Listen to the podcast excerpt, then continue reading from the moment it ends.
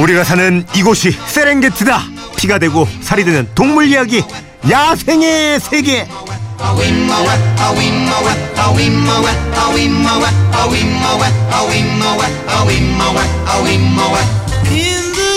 인생의 진리, 인생의 해법, 동물에게 배웁니다. 동물들의 친구, 동물들의 요정, 수의사 박정윤 선생님 안녕하세요. 안녕하세요. 아, 오늘도 역시나 차분하시군요.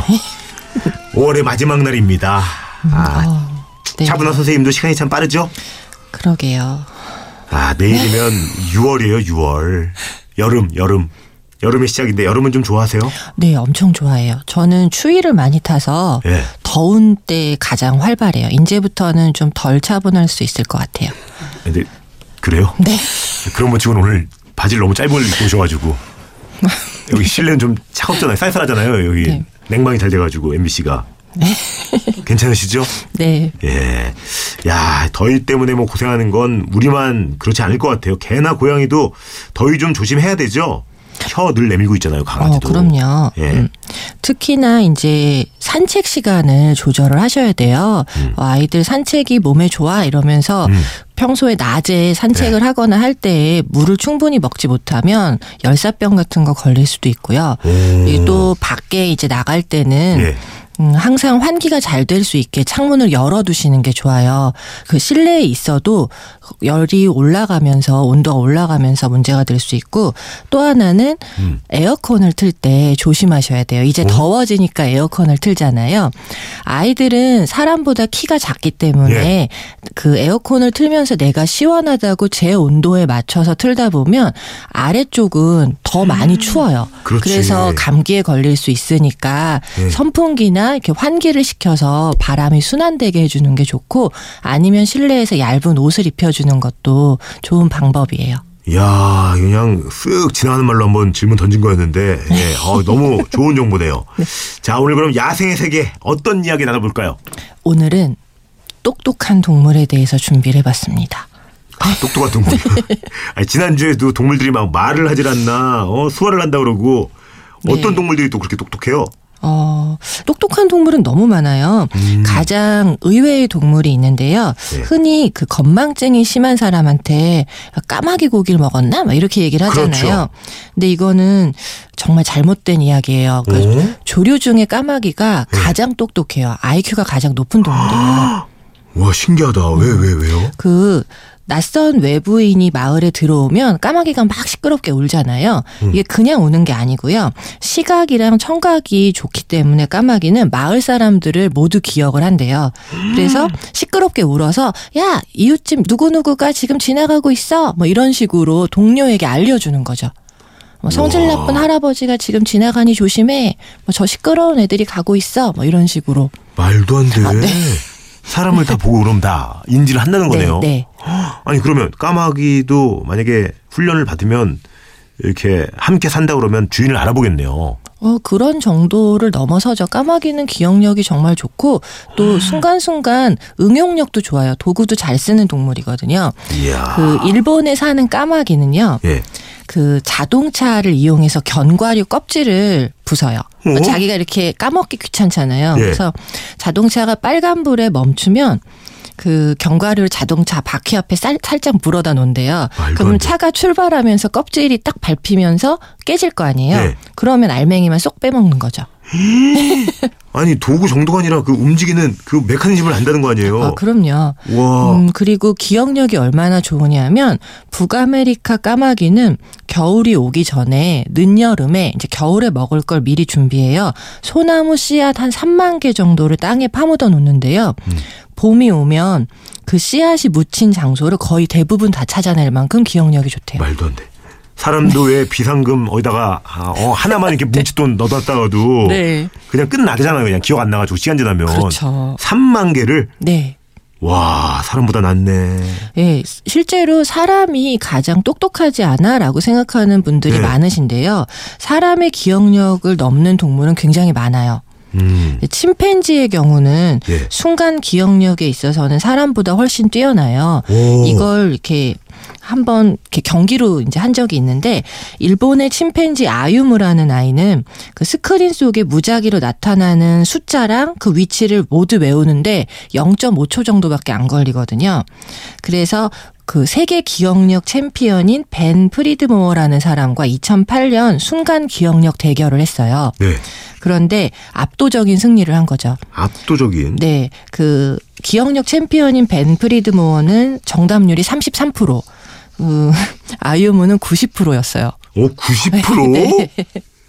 아니, 침팬지가 뭐 똑똑한 거는 저희랑 또 비슷하고 네. 많이 듣긴 했지만 사람보다 기억력이 더 좋다는 거잖아요. 예. 왜냐하면 침팬지는 네. 굉장히 나무가 빽빽한 숲에 살잖아요. 예. 어느 나무의 과일이 잘 익었는지를 한눈에 알아보는 능력이 굉장히 중요한 거예요. 와. 그래서 그 위치를 순간적으로 한 번만 보고도 머릿속에 새기고 있어야 되기 때문에 오. 그래야 다른 경쟁자들보다 더 맛있는 걸 먹을 수 있겠죠.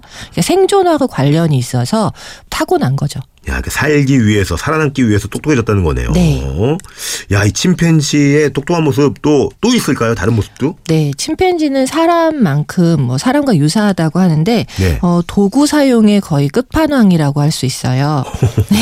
한 번은 감기에 걸려서 코가 막힌 거예요. 예. 근데 그 침팬지가 입으로만 숨을 쉬니까 답답하잖아요. 그렇죠. 그래서 나뭇잎을 집어서 줄기만 남기고 나머지 이파리 이렇게 다 뜯어내더래요. 그러더니 코에 이렇게 살살살 넣어서 재채기를 해서 콧물을 다 뱉어내더라는 거죠. 말도 안 돼. 네. 아니 이거 진짜 지금 다 진짜죠? 매주 우리 하는 얘기가. 네. 그렇습니다. 와, 이거 검색해봐야겠네. 그리고 예. 충치로 아파하는 침팬지가 있는데 그걸 보고 다른 침팬지가 이 지렛대를 만들어서 충치를 뽑아주기도 했어요. 아니 그러니까 우리가 두꺼봐 헌집 죽게 해줬다고 하면서 실 묶어가지고 문 열듯이. 네네, 실까지는 이제 못하지만 구할 수 있는 게 나뭇가지나 이런 거를 가지고 이렇게 입을 벌려라 이런 다음에 그 지렛대로 해서 병따듯이 뚜껑 따듯이 그러듯이 충치를 뽑아준 거죠. 아니 어떻게 이럴 수? 발명왕이네요, 발명왕. 예, 뭐 발명왕이라고 할 수 있죠. 얘네들의 그 아이디어 생활용품은 되게 무궁무진해요.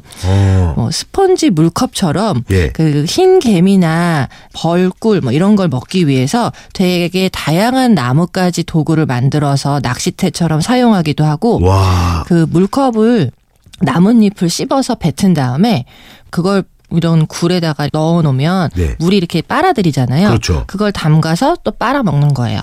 스펀지처럼. 와. 네, 그리고 이렇게 뭐 연구자가 있는데 그 연구자의 가방이나 주머니에 뭐 먹을 거가 있나 없나 이렇게 뒤져보기가 뭐 하면 풀줄기 같은 거를 이렇게 쓱 집어넣어서 그 냄새를 맡아가지고 먹을 게 있는지 없는지를 확인하기도 한대요. 와. 대단하다. 식사 후에는 아카시아 나무 가시 있잖아요. 네. 그걸 잘라서 이쑤시개로 사용하기도 하고요. 귀가 이제 간지러우면 새 깃털을 주워서 이렇게 귀 속을 청소하기도 하고. 이게 지금 노래동산에서 그 동물 탈을 쓰고 아르바이트 하는 사람들 얘기 아니라 진짜 침팬지를 얘기하는 거잖아요. 예, 그리고 뭐. 친구가 이제 같이 있는 친구 동료 침팬지가 뭐 너무 더럽다거나 아니면 예. 자기가 몸에 오물이 묻은 거예요. 근데 손으로 닦기가 싫으면 큰 나뭇잎 같은 걸로 휴지처럼 이렇게 사용해서 오물을 닦아내는데 사용을 하죠. 와, 아, 이게 도구라는 게 뭐 사람 우리나 이렇게 쓰는지 알았지. 침팬지가 야 이렇게 도구를 사용하는. 다른 동물도 혹시 또 있어요? 침팬지처럼 또 도구를 사용하는 동물이? 정말 의외의 동물이 있어요. 그 많은 동물이 이제 도구를 사용하는데요. 네. 악어도 사용을 해요. 악어는 팔도 짧은 애가 그걸 쓸 수 있을까요? 예. 파충류가 되게 좀 지능이 낮고 둔하다고 생각을 하는데 네. 그렇지 않거든요. 악어는 도구를 이용해서 사냥을 해요. 이 코 위에다가 나뭇가지랑 잔가지를 이렇게 얼기설기 얹어놓은 채 이렇게 코만 남겨놓고 물에 떠 있는 거예요. 그러면 백로가 둥지를 한창 지을 때는 나뭇가지가 필요하거든요. 그렇죠. 그걸 보고 백로가 나뭇가지다 이러면서 딱 다가오면 확 낚아채는 거죠. 미끼를 이렇게 쫙 머리를 써가지고 네. 똑똑한 동물 또 어떤 친구들이 있을까요? 학습을 하는 동물도 있어요. 우리가 이렇게 뭐 지능 개발을 위해서 뭔가를 배우고 학습을 하잖아요. 네. 그런 것처럼 원숭이들도 학습을 통해서 지능이 좀 좋아지는 그런 경우가 있었죠. 굉장히 유명한 일인데 일본에서 고구마를 씻어 먹는 원숭이들이 있어요. 이 한 섬에 그 벌어진 일인데요. 바닷가 모래에 이제 그 연구자들이 고구마를 줬는데 네. 모래가 묻어서 이렇게 고구마를 먹기가 좀 불편한 거예요. 이렇게 떼서 먹기가 힘들잖아요. 근데 한 원숭이가 흙 묻은 고구마를 물에다 씻어 먹기 시작한 거예요. 예. 몇 개월 안 돼서 그 주변에 이제 다른 친구들이 따라하게 됐고 이게 5년 뒤에는 그 섬에 다 퍼져가지고 그 섬이 가고시마 섬이거든요. 네. 그 무리의 4분의 3 이상이 고구마를 씻어 먹더라는 거예요. 와 대단해. 와. 심지어는 한 입씩 베어 물 때마다 바닷물에 이렇게 담가서 간을 맞춰서 텁텁해 이런. 진짜 이거 다 진짜죠 지금 제가 듣는 얘기들이. 네. 나 어리 빠지네 오늘 이 얘기를 듣는데. 이 얘기는 더 어리 빠지실 수도 있어요. 어떤 얘기요? 네, 뉴질랜드의 한 수족관에 살던 잉키라는 문어의 이야기인데요. 네. 잉키는 2014년에 바다에서 건져져서 수족관에 예. 들어온 거예요. 근데 2년 뒤 2016년에 수족관의 배수 파이프를 타고 탈출을 했어요. 바다로. 오? 폐장을 하고 다음날 개장을 했는데 인기가 사라진 거예요. 예. 사람들이 깜짝 놀라서 어떻게 어디 갔지 막 찾다가 CCTV를 돌려보니까 직원들의 감시가 소홀한 폐장 후에 불이 꺼진 한밤중에 계획적으로 배수관 파이프를 타가지고 마치 쇼생크 탈출처럼 이렇게 바다로 가버린 거예요. 야, 어마어마하다, 어마어마해. 예, 야, 오늘 뭐 충분히 나왔습니까, 머리 좋은 친구들? 예. 이게 좀 아침 시간이라 그렇긴 한데요. 예. 바퀴벌레 아시죠? 어우, 저 안 그래도 집에 지금 바퀴벌레가 나와가지고 마당에 네. 그 저희 산밑이라 집이 와, 큰 애가 나왔어요. 네, 저도 바퀴벌레 굉장히 무서워하는데 네. 더 무서운 건 바퀴벌레가 굉장히 생존력이 강한 동물이거든요. 그렇죠. 그 여러 가지 이유 중에 하나가 순간순간 위기 대처 능력이 굉장히 뛰어나대요. 얘네들도 기억력이 좋은 동물인데 네. 위기에 처했을 때 순간을 대처할 때 IQ가 300까지 올라간다고 해요. 300? 네, 슬프고도 무서운 일이라고 할 수 있죠. 기억력도 좋아요? 네, 그렇대요. 그럼 저를 기억하고 있을 수도 있겠네요. 네, 분명히 눈이 마주쳤던 기억이 있거든요. 같은 뭐 그럴 수는 있는데 네. 한 가지 방법으로 똑같이 그 바퀴벌레를 없애려고 한다면 얘네들은 금방 그거를 파악하고 덫이 있다면 피해갈 것이고 대처할 거예요. 그래서 다양한 방법으로 하셔야 될 겁니다. 야, 이게 바퀴벌레가 큰 걸 보니까 얘가 나를지 안 나를지 너무 궁금한데 그걸 확인을 못하겠어 무서워서. 네. 그렇죠. 예, 알겠습니다. 예. 자, 그럼 이쯤에서 오늘의 야생 퀴즈 한번 또 올려봐야죠. 자, 여러분들 지금부터 들려드리는 소리를 듣고 이 동물이 뭔지 맞춰주시면 됩니다. 소리 큐.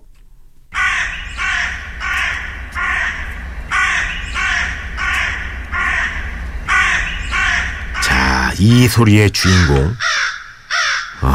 딱 나오죠? 이 동물은 무엇일까요? 기억력이 엄청 좋다고 제가 말씀드렸죠, 선생님이. 마을 사람들을 다 기억해서 낯선 외부인이 마을에 들어오면 막 이렇게 지금처럼 울어대면서 알려준다고. 심지어 도구도 쓸 줄 안다는 그 동물. 흔히 왜 건망증이 심한 사람한테 이거 고기를 먹었냐? 이렇게 말해서 제대로 오해받고 있는 이 똑똑한 동물. 이 친구는 누구일까요? 너무 우네요. 예. 정답 아시는 분들은 미니 문자로 보내주시고요. 미니는 공짜, 문제는 샵 8000번, 긴 건 100원, 짧은 건 50원 추가됩니다.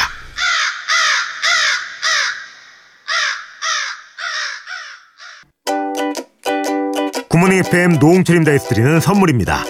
신라스테이 구로에서 조식 포함 호텔 숙박권, 웅진 플레이 도시에서 워터파크 4인 가족 이용권, 파라다이스 도고에서 스파 워터파크권, 글로벌 직업체험 테마파크 키자니아에서 4인 가족 이용권, 특별한 추억 포토몬에서 포토북 상품권, 명품 블랙박스 마이딘에서 5인치 블랙박스, 75가지 영양소 얼라이브에서 멀티비타민, 원료까지 생각한다면 고려온단에서 영국산 비타민C, 농협 홍삼 한삼인에서 홍삼 스낵 골드, 엄마의 마음을 담은 글라스락에서 유리 밀폐용기 세트, 더 페이스샵에서 더 테라피 퍼스트 세럼, 대한민국 면도기 도르코에서 면도기 세트, 소낙스 코리아에서 에탄올 워셔액 더 뷰 세트, 이태리 명품 로베르타 디 까메리노에서 차량용 방향제, 주식회사 홍진경에서 만두 세트, 비판톨에서 데이앤나이트 리케어 세트, 건강식품 전문 GNM 자연의 품격에서 유기농 양배추즙, 주식회사 예스폼에서 문서서식 이용권,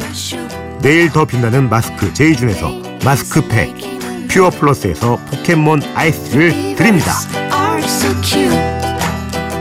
자, 야생 퀴즈 정답은 까마귀였고요. 정답자는 선거표 게시판에 올려둘게요. 아, 선생님 오늘도 감사했습니다. 근데 네. 하나만 더 여쭤볼게요. 네. 제가 함께하는 당나귀가 네. IQ가 한 65 정도 된다고 하더라고요. 사람 6살지는. 그 진짜 그 동물들도 그 IQ가 있는 거예요?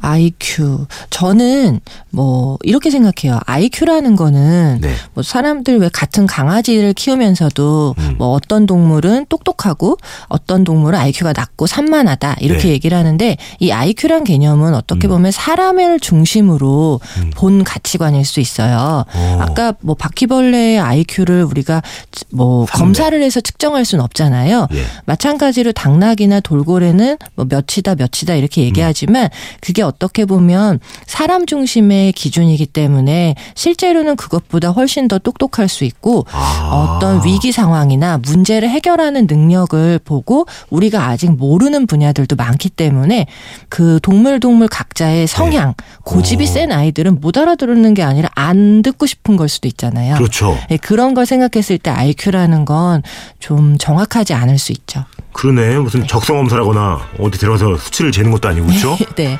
아, 알겠습니다. 오늘 명쾌한 답변 감사드리고요. 다음 주에 뵙도록 하겠습니다. 6월에 뵐게요. 네, 감사합니다. 자, 여러분 아시죠? 곧 올 6월에도 하고 싶은 거 하세요.